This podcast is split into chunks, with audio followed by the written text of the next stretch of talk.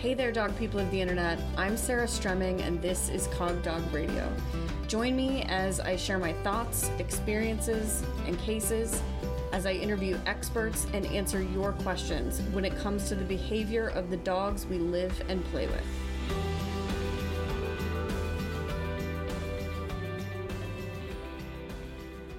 It's a new year, and I have a news flash. Black Lives Still Matter.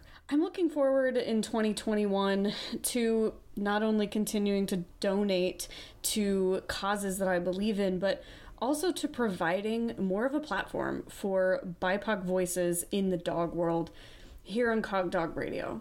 So stay tuned. Friends, I'm excited to let you know about Connection Summit Conversations. This is six candid conversations between Marissa Martino, myself, and occasionally a special guest, covering everything from the human half of dealing with dog directed reactivity to the importance of play. So, check out the link in the show notes. We're getting started soon, and you won't want to miss it.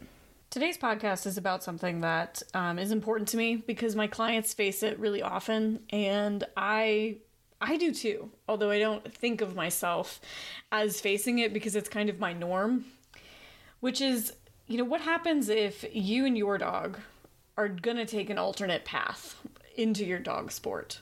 The you and your dog need to go against the grain, go against the status quo. Because maybe the way that normal agility classes or whatever are run is not working for you, not helpful to you, or, you know, maybe you just have decided to train a different way than the instructors that are available to you train. And I think it's important for us to talk about what it takes to say no to an expert, what it takes to kind of be an island who's doing things differently and what it takes to take responsibility for your own education in a realm where few people do that. Very few. So I want you to rely on three different steps. The first one is going to be know your convictions and stick to them. So know them before you ever walk into a training scenario and stick to them. So know exactly what hill you will die on and what hill you will not. Uh, the next one is communicate. You're going to need to communicate effectively with everybody that needs to be involved with your dog training path early, often, all the time. And then lastly, you're going to need to cultivate, which means you're going to need to create the experiences that you and your dog need to be successful. Because if you're going against the grain, it is unlikely that those experiences just exist and are ready for you to show up in them. So, that first one uh, standing true to your convictions is the thing that I think it takes to state to an instructor that you are going to do something different or that you're not going to do what they just said. And I really think it's important here that I think you need to be respectful of a person whose class you are in. They, you know, they are the authority, this is their class. However, that doesn't mean that you have to do everything they say. That never means you have to do everything they say. And I try to make it really clear when I'm in a teaching role that no one in front of me should ever do anything I told them to do if they know that that's a bad move for them or their dog. And I try to make that clear in the beginning because it's something that we forget people might do. I have had people in my workshops do something I said have it go disastrously wrong, and then turn to me and say, Well, I knew that would happen because XYZ. And that's actually really frustrating to me as an instructor. Because if you know that what I'm saying is gonna go poorly for you, please tell me that and don't do it. and I think any good instructor is gonna feel that way. They're not gonna want you to try that blind cross out of the tunnel if you know you and your dog are gonna collide. They're not gonna want you to hand them the toy if you know that doing that will create conflict and stress for your dog. So, know what your convictions are before you show up because you're unlikely to figure them out as you go. And it is so easy and common for you to just fall into the trap of doing what you are told. because it's what we're socialized to do, especially in learning roles. Everything about our education system is fall in line, be like everybody else, do what the teacher says. And you know, everybody hates it when I say that, but that that is that was my experience in the public uh, school system in the United States, which I, again, I don't blame the teachers for any more than I'm blaming these agility instructors who are just trying to help you. Everybody is trying to do their best. And when it comes to dog training and, and especially agility training, gosh, half of them are volunteers anyway. So be kind and respectful, but know exactly what you will and will not do before you get there so that it's easy for you. You don't have to do any thinking on the fly. You don't have to go, oh, well, this could happen, this could happen. You just know I do this and I don't do this. The next one is communicate, and I think that that uh, piggybacks really nicely on standing in your convictions, which is that we have to then communicate what our needs and expectations are with everybody involved early and often. So if I am going to enroll in an agility class. I need to be very clear with the instructor that I may not run the course as numbered, that I may not run the course at all, and that that's all going to depend on my dog, what my dog says, and, you know, what's going on that day. Know that, you know, some instructors are going to be pushier than others, and some instructors are going to want to help you get through that sequence that you know is a bad idea for you and your dog. And if that's the case, these conversations need to be had before you are standing in the dirt with your dog next to you and the instructor there. So it's very important, let's say you're walking the course when you got there, tell the instructor right then this sequence, um, two to seven, just so you know, I'm gonna do it. I'm gonna do it like this. I'm gonna skip. I'm um, gonna skip four and five, and I'm just gonna go. You know, boom, boom, boom. Rather than you get on course, you skip four and five. The instructor thinks that you walked the course wrong or you know made an error or whatever and wants to talk to you about that when you're going with the flow you're running your course that you decided to do. So you it's it's not fair for you to just get out there and do whatever you want without saying to the instructor this is what I'm going to do. Or perhaps you're enrolled in my worked up or hidden potential courses and you need that dog to opt in and consent to every single rep and your instructor may not understand that the dog didn't give you the eye contact that you prompted, and therefore you're going to go sit this one out. And you'd like somebody else to step in and take their turn, and maybe you can try again later. These are conversations that need to be had, you know, via email, maybe even via phone, maybe before or after class. Ask the instructor when's a good time for me to just run these things by you and what's a good format to do that in make sure that you are doing that communication piece. That side is on you. Don't just show up and wing it and do weird stuff and it's expect your poor instructor who is in the dark to just sit back and watch. That's not their job and that's not what they're there to do. And you know, in that note, in the two notes of, the two steps we've just talked about, your convictions and your communication, be willing to pivot always but don't be willing to go backwards. So, what that means is you think the dog is ready for the class that you signed up for. And you get there, and the dog says, No, I'm not actually ready to do this. The dog opts out, and you need to skip your turn. If you have decided that you will not run the dog that has not consented to the run, and your instructor comes in, and even though you talked about this ahead of time, says, Well, why don't you try this and this and this instead? You need to be you need to know what your pivots are and know what walking backwards is. So do not go back. So if the instructor says, "Oh, just wiggle the cookie in his front of his face, show him what you got. Show him show him your good stuff." He'll he'll do it if he knows what you have. That is the opposite of getting the dog's, you know, true engagement. And so you're not going to want to do that. That's stepping backwards.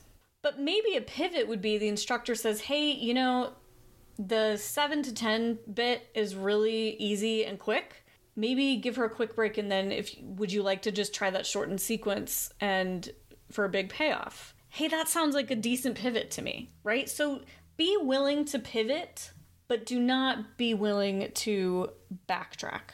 And a lot of that again comes back to this overarching theme of taking responsibility for your own education. And if if your instructor is unlikely to pre- present pivots that you think are helpful, So maybe they just think a completely different way than you think because here we are going against the grain. That's going to happen. Then you need to know what your goal is for that night and you need to know what your backup plans are. Do not wing it. Going against the grain and winging it do not go together. Because if you wing it, you will wind up with the grain. You will wind up doing things that are against your plan. So you need to know your backup plans, know your pivots, and know your goals. Maybe your goal for tonight is just to get the dog to eat food on the in the ring. Again, be very clear about that ahead of time, communicate that ahead of time. Go give it a try. If it doesn't happen, know what your pivot is, know what your backup plan is. And the last one is going to be cultivate because so many of the people that I work with really struggle to go against the grain and kind of break free of the agility culture at large because they miss their community. They want their community and they want the support of their friends in the game. And this is where I think you need to cultivate your own community. Build your team of people who are rooting for you, who are in your corner, who are not just rolling their eyes saying, You're such a weirdo. If you would just slap the dog and get the dog playing tug, you know, everything would be fine. Cultivate that community, and that might mean that all your friends are internet friends for a little while. and it might mean that you select the people within your current circle that you know are going to be supportive and you only talk to them. And then, along the same lines of cultivating your community, which does not mean, by the way, controlling your community, it does not mean making your instructor into someone that she's not. It just means find like minded individuals, or maybe find individuals who are going through something that is similar to what you're going through, and cultivate those connections. And then remember to stay out of comparison hell. Okay? Because if your dog gets its novice titles at age five or six, it's still got its novice titles. And if it did so beautifully with no conflict, then you won. You did so much better than that dog that sniffed on its way to the weave poles but managed to get through the weave poles. You did so much better than, you know, the dog that bit the handler severely at the end of the run because they were confused age of your dog or length of time that you've been working on something to me is not a measure of success or failure. The quality of what you put up the quality of of the training and the quality of the connection between you and your dog that's to me more the measuring stick that I want to hold myself against. So stay out of comparison hell and and a really good way to do that again is to cultivate that right community because the community that will help you be the person that this dog, for whatever reason, needs you to be, is one that will not put you in comparison hell right? Because they they share their struggles and not only their successes. And they shoot you a text that says you know hey here's my run today and i felt like a total failure. And then you watch their run and you go you know, yeah, there's some things that didn't go well, but hey, look at this part that did go well and you can point that out to them and they can do the same for you. And that's that's the kind of community that we all need to cultivate for ourselves because it isn't the, the community that social media has built for us, essentially. So if you're out there and you're going against the grain and you are just taking a different path, blazing a different trail because it's what you or your dog needs, power to you. That is to me where the real gold can be found in this game, um, in these dog games that we play, is figuring out what works for you, for your dog, for your enjoyment of the game, and that might mean learning something new. And who knows, maybe you're learning exactly what you need to be learning, not attending that group class that everybody thinks you should be in. So, cheers. And let's dive into some Patreon questions. The first one comes from Alexa, who writes I have a one year old mini American Shepherd who has, over the last few months, started to destroy and eat pieces of toys if given the chance. I manage this actively in the house, but if we encounter, say, a broken tennis ball on the beach or at a play date when she's off leash, there is a 50 50 chance she will dart off to try to rip off more shreds and eat it and not listen when told to come or drop it. At home, it is possible to drop or trade for food reliably, but out in the world, it is more of a toss up. Is there a way to train out of this, or is stepping up management the only solution? Her behavior at home really improves after our off-leash beach walk, so I'm hoping to find a way to build up skills that were tra- that will transfer over. Thank you. So Alexa, interesting, great question. Um, I want to point out this really, really important piece, which is that you say her behavior at home improves after your off leash beach walks. So, this is likely just, um, you mentioned the dog is one year of age. This is what I call, you know, when adolescent dogs look like adults but are not adults. so, they need as much entertainment and even more exercise than puppies do. So, I like to look at this as kind of a chart. You have puppies that are very high needs. So if you have the puppy on a scale of like on a scale of like 0 to 10, 0 being the dog is ancient and basically comatose and 10 being the dog is such high needs that you it's a full-time job to take care of them. Puppies are around, you know, a 7 or an 8 like a normal puppy. And then adolescence, whatever your puppy was at, if your puppy was at like a seven, then your puppy is an eight or nine as an adolescent. And then will probably go down and be a nice five as an adult. So that's normal for adolescent dogs to actually need more exercise and more entertainment than puppies need. And so I think what you're probably seeing is that the dog's needs, like you've kind of backed off on the constant entertainment because the dog's not a puppy anymore. And when what you need to be doing is actually increasing that constant entertainment. So, yes, I would be managing to try to prevent this from occurring, but I would also be upping that exercise and upping your training sessions. I would do a ton of training sessions surrounding toys and toy play so that it is a very cooperative thing that the dog maybe wants to bring you toys rather than consume them because you have such a nice time playing together with toys. So I'd be increasing that enrichment. I'd also be offering shredding types of enrichment, so things that the dog gets to shred and pick apart and maybe even eat would be something that I would do a lot of. And essentially, ride this out while increasing your training, increasing your management.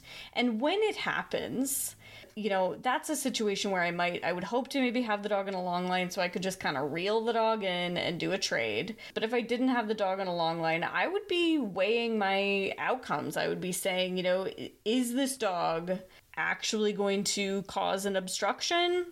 Or am I just going to cause a lot of damage by removing things from the dog's mouth constantly?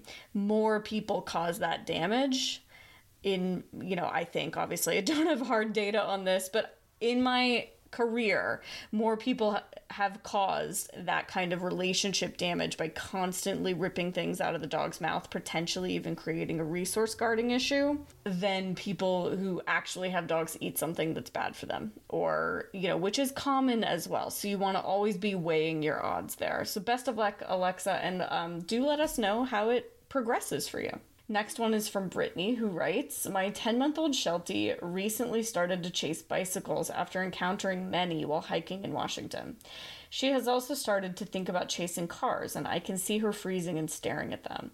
I know she's a herding dog and wants to chase things, but I'm obviously concerned for her safety. I'm currently avoiding areas with bicycles when we walk, but sometimes they sneak up on me. Can you share some general training thoughts or ideas on how to manage this behavior? Is desensitization and counter conditioning likely to be successful if implemented, or is this one of those hardwired things that's harder to counter?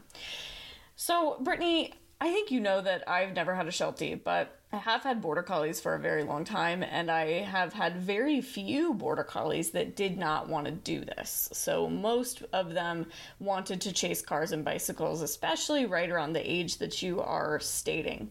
Sometimes they want to do it earlier, even earlier than that. Felix, as a very tiny baby, wanted to chase uh, cyclists and joggers. And then I had my first border collie, Kelso, actually at the ripe old age of 10 weeks, was really lunging at and charging cars. The number one thing I do is avoid the pattern because the pattern is in and of itself highly reinforcing to the dog. So if the dog feels that they got to express any kind of control on the moving objects, then that behavior is highly, highly reinforced. So you do want to avoid rehearsing that behavior in in any way which it sounds like you are trying to do.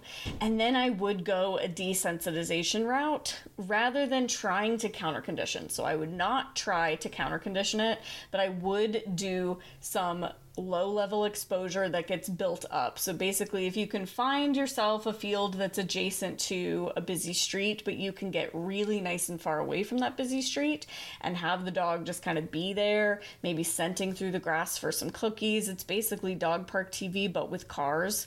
Um, same thing if you can find a, a busy bike path that. Um, I tried to say trail and path at the same time. It didn't work out. Um, so if you can find a busy bike path that you can be far enough away that she can look at it and then maybe look back at you. Um, maybe again, snuffle some food out of the grass, even do some pattern feeding. That's more what I would be doing. And then if a bike does sneak up on you, your only job here is damage control. So I would be trying to stop her from from exhibiting any herding behaviors on the bicycle, and I would go so far as to pick her up if if you needed to to stop that behavior from happening. Good luck, Brittany. This next one comes from Lindsay, who writes, I have a five year old Weim, Weimaraner, and just got a Labrador puppy. Do you use the same marker cue for multiple dogs? I say good for my Weim, followed by food or toy. Thanks. So, Lindsay, it really depends on your situation and what you need. I have eight dogs. So if I said, if I had a universal cue that meant we're all eating, that could ca- cause kind of mass chaos. I do not use marker cues really in day to day living with my dogs. I use them in training. So I use them when I'm actively training something. I'm going to use one of my hard earned marker cues that I have trained discrimination on and the dog truly understands. Otherwise, I'm just kind of generically praising, and I will usually use the dog's name before feeding so that my dogs recognize their name as a cue to take reinforcement um, in a lot of different scenarios. So if my dogs are all in the same space and one of them chooses to do something really smart and I want to reward that dog, I'm going to say that dog's name and then I'm going to deliver food. So a really good example might be we're on a trail and um, a horse is passing us or a cyclist or something and we're pulled over. I'm gonna say a dog's name who's who just made a really smart decision to maybe disengage that trigger or sniff the ground, and then I'm gonna feed that dog. Same as if all of the dogs approach me at once on the trail. I'm not just going to. I'm not gonna say yes and then proceed to feed all of them because the one that got fed last uh, might feel frustrated that they heard yes, didn't eat right away, etc. There are a lot of things that can go wrong there, so I just use their name. But then my training marker cues, they are the same dog to dog because I cannot remember a different system for every single dog that I train, so those are the same. But I'm never going to say, you know, yes and have two dogs go for the same food or the same toy in that situation because they're not together in that situation. So I hope that helps. Next one is from Kathy. And there's a lot of background here, so I'm going to shorten it up and basically say that Kathy's got a three year old border collie named Poppy. Um, Poppy is three and was rescued 18 months ago. So Kathy has only had the dog for approximately, you know, a year and a half. And the dog is got a really common thing border collies have, which is she is obsessed with water. So she will bite at splashes in water, barking really frantically. She will not come out of water voluntarily. Um, she only exits the water when she's completely exhausted. And Kathy spends a lot of time outdoors on the water, near the water. And so this is kind of a huge problem. Here's the, and then Kathy kind of boils it down to say, Do you think this is something that we can likely ever accomplish? Relaxation and ability to enjoy being in and around water. How would you suggest we work toward that? Should I continue to keep her out of the water while we work on this, or allow some s- swimming, playing in the creek and ponds on a long line to help her leave it? So, Kathy, I have good news and bad news. Um, the bad news is, I know very, very few people who have actually truly gone from the dog being obsessed with water to the dog being truly relaxed around water. So that's the bad news. The good news is, though, there's a lot you can do. There's a lot that you can do to help change this situation. So I want you to understand that this is usually kind of a an obsessive compulsive type of behavior pattern in this breed. And I'm saying that at risk of a lot of people kind of attacking me for using that phrase. So just understand that I understand why that's a little bit problematic. All of you people who just started writing me an email and and hear me out. These dogs want to obsess about something. They're hardwired to be obsessive. And so sometimes water uh, becomes the thing that they obsess about. And it's really easy to have that happen. And the reason it's easy is because every time they touch it, it moves so it's highly it's it's this very cyclical i bite it it makes more splashes i bite it again it makes more splashes kind of situation the danger with this is that dogs die of water intoxication doing this i know way too many dogs that have died this way dogs that belong to good people smart people who were paying attention so everybody kind of thinks that, that this won't happen to them trust me it it could happen to anybody. So you want to be educate yourself a little bit on water intoxication so that you know what that is and you know what the signs are. And then recognize that it's almost like an addiction, okay? So that means that no, it cannot be practiced. So allowing the dog to do it sometimes and not other times is kind of like you're you're gonna quit smoking, but you just gotta have that one cigarette at lunch with your friends every day at work. You're never to quit smoking if you do that. You will never quit if you have that one cigarette, if you're truly addicted. And so it's similar to that in my mind, and I would not allow for any water splashing or biting.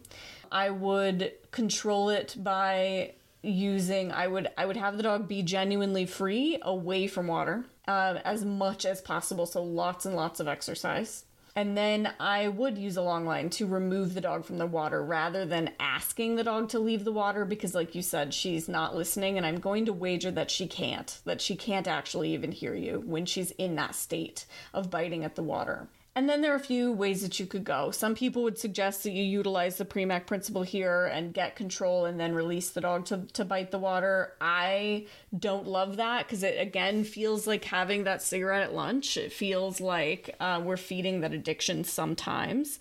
So that's not uh, my preferred. I would be doing, I would be attempting to do some desensitization. And to be honest, if this was a huge problem for me, I would be reaching out to a veterinary behaviorist to potentially get some pharmaceutical help on board. And I know nobody likes to hear that, but trust me, I don't think of meds as a last resort. And I think we all need to move on from that way of thinking. Meds should actually be part of your first line of defense when you have a serious issue that is um, potentially affecting quality of life. So, if you're slowly making some progress, um, as Kathy mentioned, that she's utilizing some behavior change protocols that she's slowly making some progress with, keep doing that. But do make sure that the dog is exhibiting um, truly relaxed behavior rather than just kind of tense and eating behavior. So, eating, listening, but still very tense is not what we want, which is why I would go a desensitization route instead, which is there's a calm lake right there that is there's no waves on it. And it's far enough away that you can see it, but you can show me relaxed behaviors. And then maybe tomorrow we're going to get 10 feet closer to it. Is that a huge, really hard, long thing to work out? Yeah, it is. Which is why um, any of you who are listening that have young border collies, do not encourage the water biting. Do not um, think it's cute and encourage it and play with it because it can become this very, very serious behavior and I even I have had client dogs who attacked other dogs that were in water because they were almost resource guarding the water or whatever. It can grow into such an issue. And there are a lot of people who have border collies who do this who I like my border collies love to bite at the water that comes out of the hose and they're like, "What's the problem, Sarah?" Until you've seen the dogs that are truly that truly have an obsessive compulsive disorder surrounding this, then you may not understand what the problem is. Or until you have a, a scare with water intoxication, you may not understand how big of a problem this is. But, you know, hear me out. Take it seriously. It is a problem. Um, I would talk to a veterinary behaviorist. I and I would go a desensitization route, and I would avoid water in the meantime. And you know, power to you. I know you didn't have this dog as a puppy, and you did not build this behavior. This behavior showed up for you, and it's a hard one to work on So, Godspeed is what I want to say. Um, let's see. And the last one I will address is from Robin, who writes I have a nine year old cavoodle that I am teaching to walk backwards for a tricks trial. She has to reverse three body lengths. She's physically very fit and walks back backwards very well if I walk towards her. The problem is, if I'm standing back and use her back verbal, she will only do two or three steps, then stops, and will just stop there or drop. I'm using a mat and clicking when she steps back onto it, but cannot get past the first few steps. She seems to know the verbal to start with, but has no idea when she gets further away, which I interpret to mean she does not know the command at all. Should I be using a continuation marker like good or issuing further back commands to get her to continue? I'm using a hand signal as well. Could this be confusing her?